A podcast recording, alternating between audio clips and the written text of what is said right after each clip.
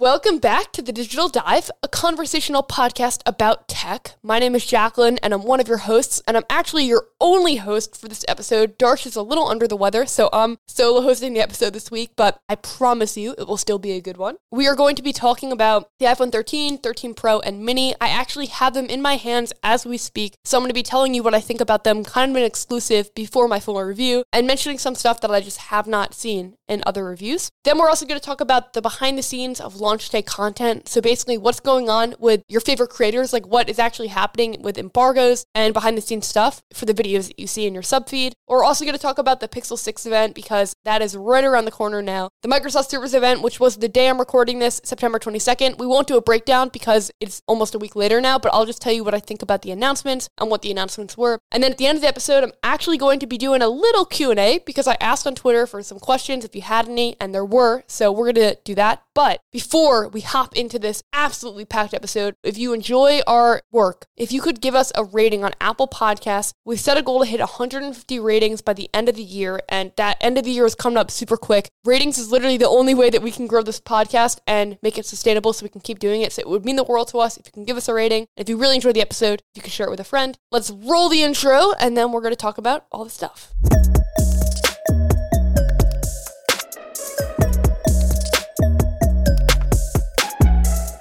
First piece of business. Let's talk about iPhone 13, 13 Pro, Mini, and Max. Okay, so starting out with the Max, which I know is kind of an unconventional move, but let's just start there. The Max is definitely my favorite, I think, out of all of them. I have not used a Max in a while as my primary phone, but even for reviewing, and I kind of forgot how nice it is to have a big display like that. My everyday iPhone is the iPhone 12 Pro, so it's like the smaller phone, and that honestly makes a lot more sense, like for the social atmosphere, like going to parties or going out to restaurants and stuff. But because of COVID, like that's much less important right now, hopefully goes back to being important. But because of that, I'm kind of toying with the idea of switching to the Max for the time being. And the reason I like it is because of the screen size. Obviously, the screen is significantly larger, but the reasons why the Max was really impressive in years past is actually not as significant now. So in years past, it used to have better camera tech. And that was like one of the incentives to upgrade to it. But this year, actually, the Pro and the Pro Max have the same exact camera tech, which I'm super stoked about. I think that was a good move on Apple's part to not kind of differentiate between the two because some people just do not want a massive phone, but they don't want to give up the premium Pro name and the features that come with that. I also am a fan of the fact that they kept the colors the same on both. So Pro Max is really only for you if you want a big phone. If not, then get the Pro. I think that it's also important to kind of think about the lineup as a whole. So I kind of just plunged us right into deep diving this, but let's just go back a little bit and talk about the fact there are four phones. So you have the 13 mini, the 13, the 13 Pro, and the 13 Pro Max. Now let's talk about which each one is trying to aim for because I think Apple is really trying to create a situation in which they can have a phone to sell whatever price point you want and whatever form factor you want because their goal is to get as many iPhone users as possible to help their service based business model, which is basically getting on the software so they can sell you reoccurring services like Apple TV Plus, iCloud storage, App Store purchases, subscriptions and podcast apps, etc. So 13 mini still to me is honestly a weird one. I think 12 mini last year did not sell as well as they assumed it would. I actually just made a full video on the Nothing But Tech YouTube channel about that. How like they switched 2 million units of iPhone 12 minis to Pros last year because they had overestimated how much they were going to sell. And I think the reason why is because it's kind of in like the pricing value of death in their lineup, where the mini is like 699. So it's definitely a premium phone, but it's not ultra premium like the Pro or the 13 or the Pro Max, right? Those are getting close to the 1000 if not $1,000. And it's not as cheap as the SE2, which is like 399, and that's a small phone as well. So if you really want a compact small phone and price is important to you, you're going to get the SE2. And if you really want a premium phone, then you're probably going to buy the regular 13 and not the mini. But there still is an opportunity for it to do well. And I think the opportunity is the fact that now the battery life is improved. That was another major gripe with the 12 mini last year. The battery life was not that great. And it was kind of like an actual thing that you had to think about. Can I buy this phone? Will I be near a charger most days? Now the 13 minutes is adding like an hour of extra battery life. So that could honestly make all the difference. I'm testing it. I've been using it at this point for around 30 hours or 36 maybe now. So it's definitely not long enough to give you a definitive, like, this is what it's going to be. But I will do that in the full review. So stay tuned. Let's talk about the other differences. Darsh and I honestly did like a whole previous podcast episode all about this, so I'm not gonna bore you by re-going through it. But in terms of like how those differences actually translate, so the Pro and Pro Max both have macro mode, whereas the regular 13 does not.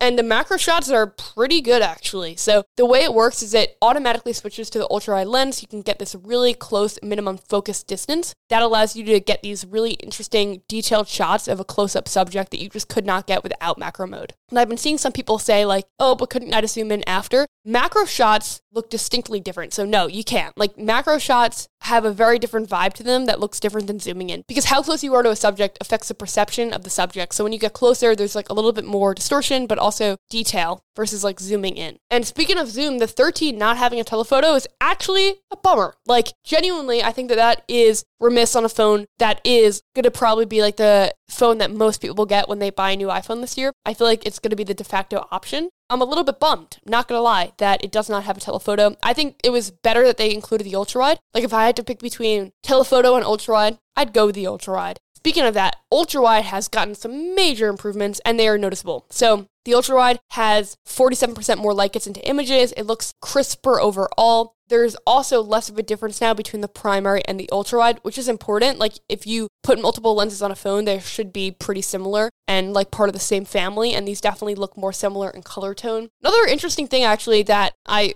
noticed when I opened up the phones was the fact that the phones now give you the color profile option. So you can decide between standard profile, vibrant, more blue, which is nice because then it applies that same effect to all your photos. So it's like kind of different than editing in post. I like standard because it gives the most flexibility, but this is like an interesting feature that Android has obviously had for many years, but it's cool to see it on the iPhone. Wow, solo hosting is harder than I expected. Darsh, I miss you. Let's just keep chugging along though, because there's a lot more here. So, those are the main things that I've noticed so far with the iPhone 13 and 13 Pro, 13 Mini, 13 Pro Max. The last thing that I'll say on those phones before I move on to like the behind the scenes aspect is that the 13, the pink on that, very, very subtly pink. Like it is not the most pink thing in the world. It looks honestly off white in most lighting. And then if the light catches it just right and you know what to be looking for, then it looks like pink. So I would have loved a hot pink. And that is all I will say about that. So let's move on to the behind the scenes of launch day content, kind of showing you what work goes on behind the videos that you see in your sub box. If you're not interested in hearing about this creator perspective, skip ahead like until after the break and after the break, we're going to talk about Pixel 6 event and Microsoft Surface event. So I would skip ahead like 10 minutes maybe. But if you are interested, I, I do think this is an interesting section, or it would be interesting to me if I were listening to it. But I just wanted to give you that little disclaimer.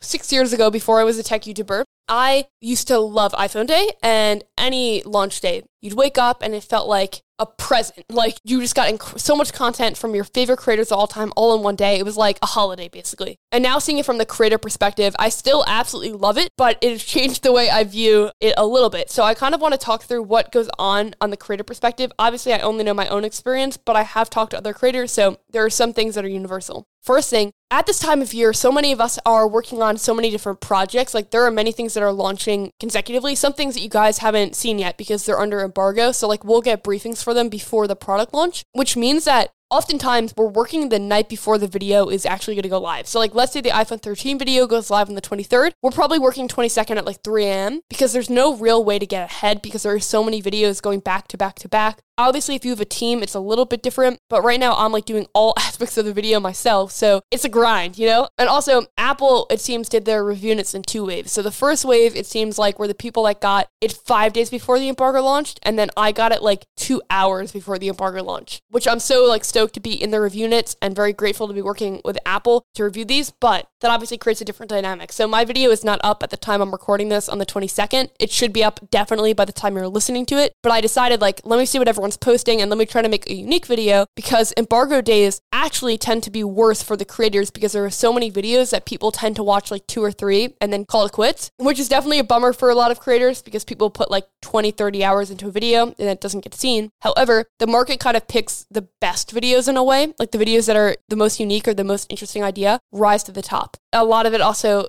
is the thumbnail. So that's like the behind the scenes of like why people you often see creators like saying that they're exhausted and you're like, we had the device for five days. Like, what are you doing with your life? Like, why is the video just getting done now? It's often because there are so many other events happening at the same time. Like, for example, the Microsoft event was today. There's briefings for that earlier in the week. So that's the deal with that. I also have like a new appreciation for all the creators that I used to watch six years ago because it is a grind to get all the information that you want in the video. And also, oftentimes, updates will come for devices literally right before you film the video video. And then you have to kind of edit the video and change what you said because the update has changed things. And then you still have to get the video out on time. So much respect for creators. I think sometimes it can be a little stressful as a creator. Like you have so much time pressure and your video will only really do well if it's either an incredibly unique idea or you get it up first. The second you get the device in your hand, it's kind of like a grind. And today, I've been working now for like 20 hours straight, probably at this point. I was like feeling super stressed out. I also had a bunch of business calls today, which is just terrible planning on my part to book them on the same day. But they were actually for exciting stuff that I think you guys are going to be amped about. So stay tuned. I was like so, so stressed out. There's cables everywhere in the studio. I'm like tripping over stuff. I'm like flying into the room, cables and tripods and lights. Nothing was looking the way I wanted it to look. The lighting was looking terrible. I had to keep moving lights, and the lights are like giant and heavy. So now I'm like hot and sweating, and then I'm on camera, and there's like four lights on me, and they're making me even hotter. And I'm like, oh my God, I'm going to lose it. And then I was sitting there, and I'm like, you know what? Like, let me just sit for a second and like enjoy the moment because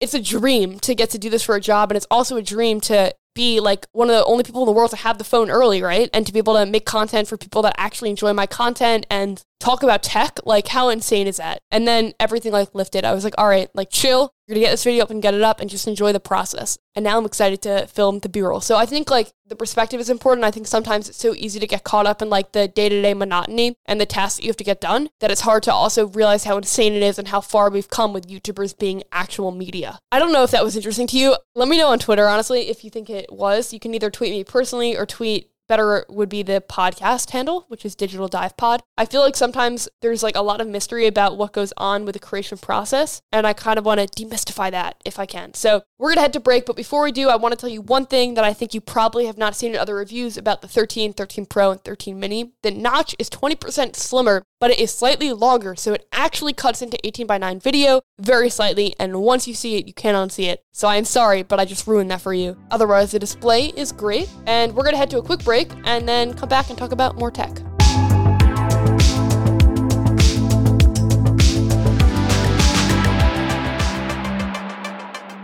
All right, welcome back from the break and a quick reprieve from my voice. Let's continue one of the biggest events in tech YouTube is going to be the Pixel 6 launch. Google is really doing a very untraditional type of marketing here where they're really just showing the full design and hosting events to show the design like they did an event at one of their flagship stores where there was like a 360 pano view of the design. They're really embracing the fact that it leaked and building a lot of hype and I think it's actually working for them. It's a really good marketing strategy because the design looks so different than anything they've done and so uniquely like Google at the same time and different than any smartphone on the market right now. It's getting people to talk. So there's been tons of leaks. FrontPage Tech just leaked another thing on their site, which is about pre-order dates. They currently have pre-orders for the Pixel 6 and 6 Pro happening on Tuesday, October 19th, and launch on Thursday, October 28th, which means that we're in for a very exciting Techtober, if that is true. He says that he's not sure if Google is planning to host their official event, but thinks that pre-orders will start on the 19th. And honestly, I think that we could see an event around there. It feels like a lot of the Pixel events are around the latter part of October. I think in terms of like what we need to see from the Pixel 6, it feels like we need to see improved camera hardware because the camera software is amazing, but some phones are outpacing it now because the hardware just allows them to do more things. So we need to see better improvements to hardware, which I think we're planning to see. And then we also just need to see a good price point and a good value proposition and then incredible marketing because the Pixel devices are really good, but Google just has not marketed them nearly as much as I think they have to or should. And it seems like this year is kind of a make or break, really important year for the Pixel. So hopefully they crush it with marketing. They're starting out strong with this unconventional show the device before launch, and it will be interesting to see what they do to continue. I think a really good idea would be to do like campaigns of shots that have come off the phone, which they kind of do, but I would do it to a greater scale and put them everywhere. And then I also think like general product placement in videos and stuff is going to be important, like TV shows, just to create general brand awareness. And then really what it's going to come down to is just like a good price because if the Pixel is priced at a reasonable rate, I think a lot of people will buy it that maybe used to buy the OnePlus phone because now we're seeing this merger of OnePlus with other brands combining their software into Color OS and that's supposed to be early 2022. So it could kind of be the perfect time for Google to come in and take some of that market. You know what could actually like stop the show? the Pixel Fold. Now, this is just a rumor right now, but there are some very well respected industry experts saying that they expect Google to announce a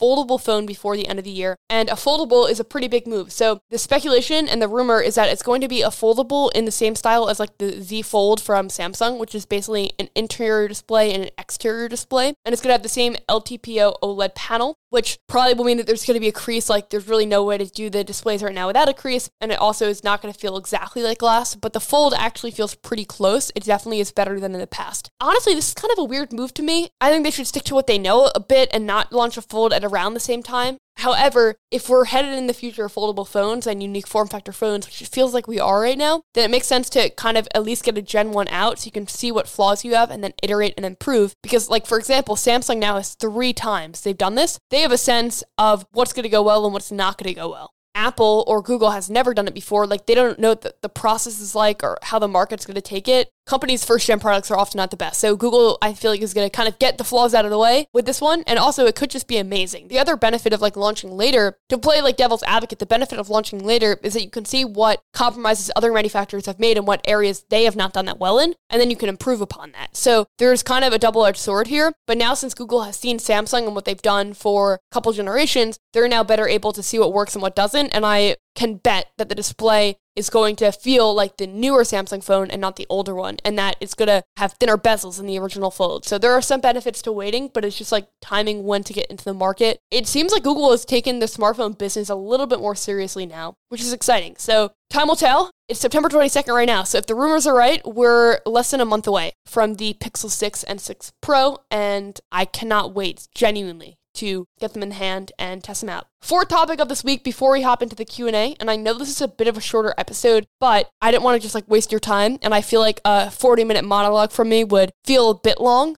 It definitely changes the dynamic to not be conversational, but I'm just kind of picturing that you're here with me and we're talking. So let me know how I did. If you have any constructive feedback for me, like I am all ears because I want to get better at the solo hosting thing as well, just in case Darsh's traveling or something comes up. With that all being said, let me hop off my soapbox and talk about the Microsoft Surface event. So, this event I almost kind of feel like was a bit forgotten today because the iPad mini embargo lifted this morning. So, a lot of people were focused on that. And when I tweeted about the event, people were like, oh my God, thanks for the reminder. Like, I forgot that was happening today. So, I feel like this may not have been the best time to do an event, but they did it. They probably had no idea that the embargo was going to lift today because the device doesn't technically come out until the 24th. So they did the event today, and there are some pretty significant things here. So the first one is a Surface Laptop Studio. It's a new two-in-one with a flip-down 14-inch display. It kind of looks like the regular desktop studio, but in a laptop form factor. So if you're super interested in drawing or typing or having that type of flexibility, it is super nice. And this screen definitely can move to a plethora of different arrangements.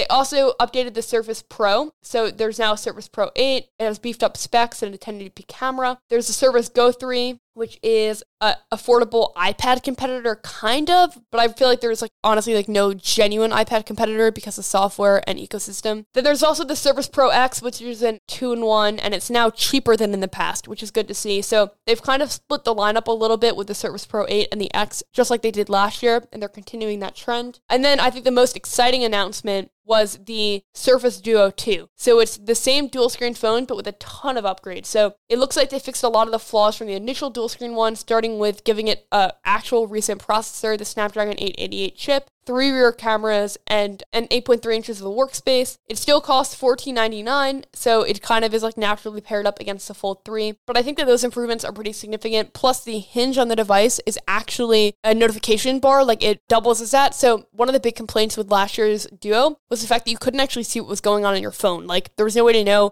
easily if you're getting a text or a call, whereas now the Hinge will basically light up different colors and show you the time there, which I think is pretty useful. I think it would have been cool if they put a display on the outside of the Duo as well, maybe like three inch display. But the phone is so thin that if they added that, it would probably thicken the phone. So maybe that was the reason why. I'm still excited about it though. I honestly I didn't get to test out the initial Duo, so I'm really hoping I get to get my hands on the Duo 2. I still would pick a foldable over it to be completely honest, I think foldables are cooler and more useful, but the Duo definitely looks really futuristic and it's cool technology that has less compromises because the display isn't actually folding, it's the hinge, which means that durability is less of an issue. That's it on the tech portion of this episode. If you want to hang out with me now, I'm going to be answering some questions and then also talking about a couple things I like this week before I throw us to outro. If you're leaving right now, I just want to thank you so much for listening. I hope you enjoyed it. But if you're staying with me and you want to hear answers to questions, we'll start it off with the first one, what do you think about when you make a collaboration with other creators? Great question the main thing that I want to do from a creator perspective, if I'm pitching another creator, is how can I add more value to this relationship than they have to give me? How can I pitch them a unique value proposition where like we're both getting benefit from it? So I'll give an example that I've given a lot of different times in talks. Many years ago, before I knew Sarah Dietschy and was friends with her, I really just loved her content. I still do, but I really wanted to work with her. And so I had just gotten the iPhone 8 and it was really hard to get that year for some reason. Like had sold out and I stayed up, pre-ordered, and I got it.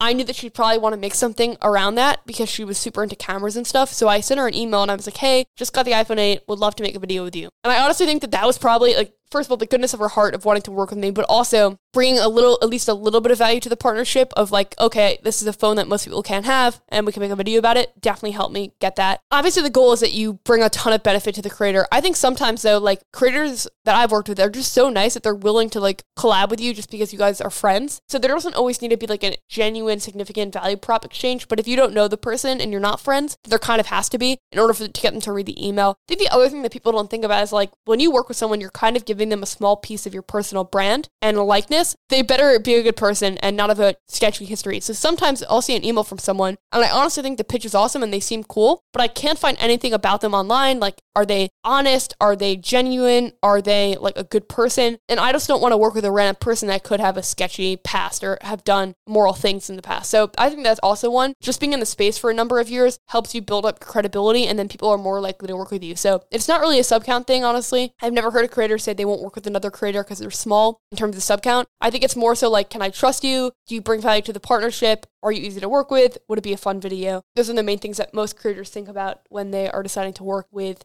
other YouTubers. Next question How does it feel when you're drawing on the Fold 3? This is going back to foldables. Do you come across a crease in the center? Is it annoying enough to ruin a great drawing? So, I am a terrible artist. Kind of a hard question to answer because even if all conditions were perfect, I would make the worst thing in the world. That said, you definitely do feel the crease. So, maybe if you're an artist, I guess you kind of have to decide would that affect you if you were drawing, if the screen dipped in a little bit? My guess is it probably would if you're trying to draw a straight line. You can probably compensate for that. What new features do you think you'll be reviewing on the latest tech in 30 years' time? Okay, 30 years' time, I will be 50 hopefully like I'm still loving YouTube and able to do YouTube, right? I feel like AR glasses are going to be a pretty big thing. Some of the major tech players that have a lot of influence over our lives, like Mark Zuckerberg or Tim Cook, seem really passionate about the future of AR. And because they're willing to invest in it, it's probably going to be a big thing. And they seem to think that phones will become a lot less significant, like AR will be able to put displays anywhere you want. So I think it will be something to do with AR glasses or some version of that. That's my guess. Hopefully, we're in a good enough state in the world where there can be stuff like that and we're not focusing on bad things going on in the world, like a pandemic or climate change, like we're experiencing now. Hopefully, it's all good things, you know? Got a little deep there. If Apple never made the iPhone, who do you think would move that technology forward? IG, Google, Microsoft? Ooh, interesting question. So, when Apple came out with the iPhone, a lot of people were not thinking about a full touchscreen display, right? There was a physical keyboard, and I think if Apple didn't come out with it, that probably would have been around for another year or two. Looking at who the major players were when Apple was, maybe Motorola and Droid would have been the player. I could also definitely see Samsung or Google, but I do feel like it would have been the Razr that pushed it forward. When are we having our next live stream? Ooh, okay, good question. So for this one, actually, if you own an NBT times dive tap card, I'm actually doing an exclusive event in the NBT server for you. There's already a ton of people in that server that have the verified role of a cardholder community member. So if you want to join that server, I'll leave a link in the description and then you can just verify yourself in there and we can have that exclusive event. If however you're not a customer of that card, don't worry. I'm still going to be doing tons of live events and maybe some other products launching in the future, which I'm stoked about. Next question, where do you see yourself in five years professionally? And I think we'll do three more questions after this and then we'll round it off. So hopefully this has been interesting. Five years professionally is such a hard question because so many things change. And I've done so many things this year that I never would have imagined myself doing even a year ago. So it's hard to say. I think in an ideal world, like if I feel the same way in five years as I do now, the way I think would be cool is if I was running a coffee company with the YouTube channel. So like if I devoted four days to the YouTube channel and then one day to running a coffee company. Cold brew is something I'm so passionate about. And I also think that there's a lot of opportunity in that industry. Having a direct to consumer product like that is so fun because I'm definitely very entrepreneurial and I enjoy like coming up with marketing ideas and packaging ideas and events that we could do and ways to create a community around a product and things like that, that I think it would be a lot of fun for me to do that. And I also genuinely love coffee. So if I never made a cent off it, I would just love it. So I think that that'd be really cool. Five years from now, I hope the YouTube channel is at a million subscribers, putting that out into the universe. Those are the main ones. And then the last really big one is growing the team. I've been able to work with so many incredible people in the last few weeks, and I'm hoping even sooner than five years from now, we're all in an office space together and we're able to work. If you know, like Marques's team, kind of like that, where we can work and create awesome content, kind of just keep building this thing. I love YouTube so much. I love making videos. I love talking about technology. I think that that would be so incredible. Darsh and I talk all the time about the podcast and growing that to eventually become something that we could do as like a part-time thing. It would be really cool to have a physical studio with Darsh where we could record the podcast. Those are just some goals. There's so many other ones, but I don't want to talk about them yet because I kind of just want you to be shocked when you see them. So, question Your channel's not as big as other tech channels like Marques and Casey. How? Well, first of all, thank you so much. If I had to like critically analyze my channel, I honestly don't think I was making good content up until recently, and I bet I'll feel that way again in like a year. I'll be like, wow, my content in 2021 was terrible. As an artist, like you're constantly evolving, and I think that that's a great thing. But I think the main thing right now this year is just producing consistently. Like I really got to get a weekly video up. There's been a ton of stuff going on behind the scenes that you guys don't see in my professional and personal life that have kind of prevented certain videos from going up or have taken a lot more time than anticipated. But those are excuses, and it is really important to me to be weekly, and I've just put some systems into place that I think will help a lot with consistency. If I change that, I'm really putting in so much time to make them good that if I post it consistently, I think the channel would grow. So thank you so much for that question and for the compliment. It means a lot. And that is the answer. So let's do another question. There's so many questions. Wow. Why do you like tech and content creation? That's a good one, honestly. It's kind of an existential one. I'm happy to answer it. I like tech because tech kind of, I think, is so integral to our lives. And I've always been really interested in tech. Like when I was a little kid, one of my first memories ever is working a fax machine and making a copy for my great grandma. She needed a copy of a document and I was three years old. And she was like, Oh, I'll just wait for your mom. I was like, No, let me do it. That's like one of my first experiences ever with tech that I remember. And like tech enabling something. Like I was able to help my great grandma. So I kind of just feel like tech enables so many things. It enables connection, it enables creation, it enables learning. There's so many good positive things about tech. I love it for that reason. I also love it because it's an engineering feat and it's kind of a marvel. The reason I like content creation is because I really enjoy connecting with people and telling stories. And I never really realized this until recently, but every single job that I've ever wanted in my life has had those two things in common. When I was really young, I wanted to be like a singer, and obviously connecting with people and telling a story is integral to that job. And then when I was a little older after that, I really wanted to be a teacher, and being a teacher obviously is connecting with people and telling stories. If you're a good teacher, that's what you do. Then I wanted to be like an actor, which again is connecting with people and telling stories. And then eventually like YouTuber, right? So content creation just allows you to do those two things so well. And it allows you to take an idea in your head that literally you could not express to making it expressible. Like I could not express some of the thoughts I have about phones or laptops without editing a video together and having music and pacing and animations and B-roll. Like all that together helps inform your point so much better than if you were just to speak it to someone. Like it enables this self-expression that is unmatched. So that's definitely why I love it. I think also we're in a really good era where the barrier to entry to become a creator is much lower than it used to be. Like the starving artist trope is hopefully becoming just a trope and not something that actually happens all the time. And I just feel like people are supporting content creators so much, and you by listening to this are. So thank you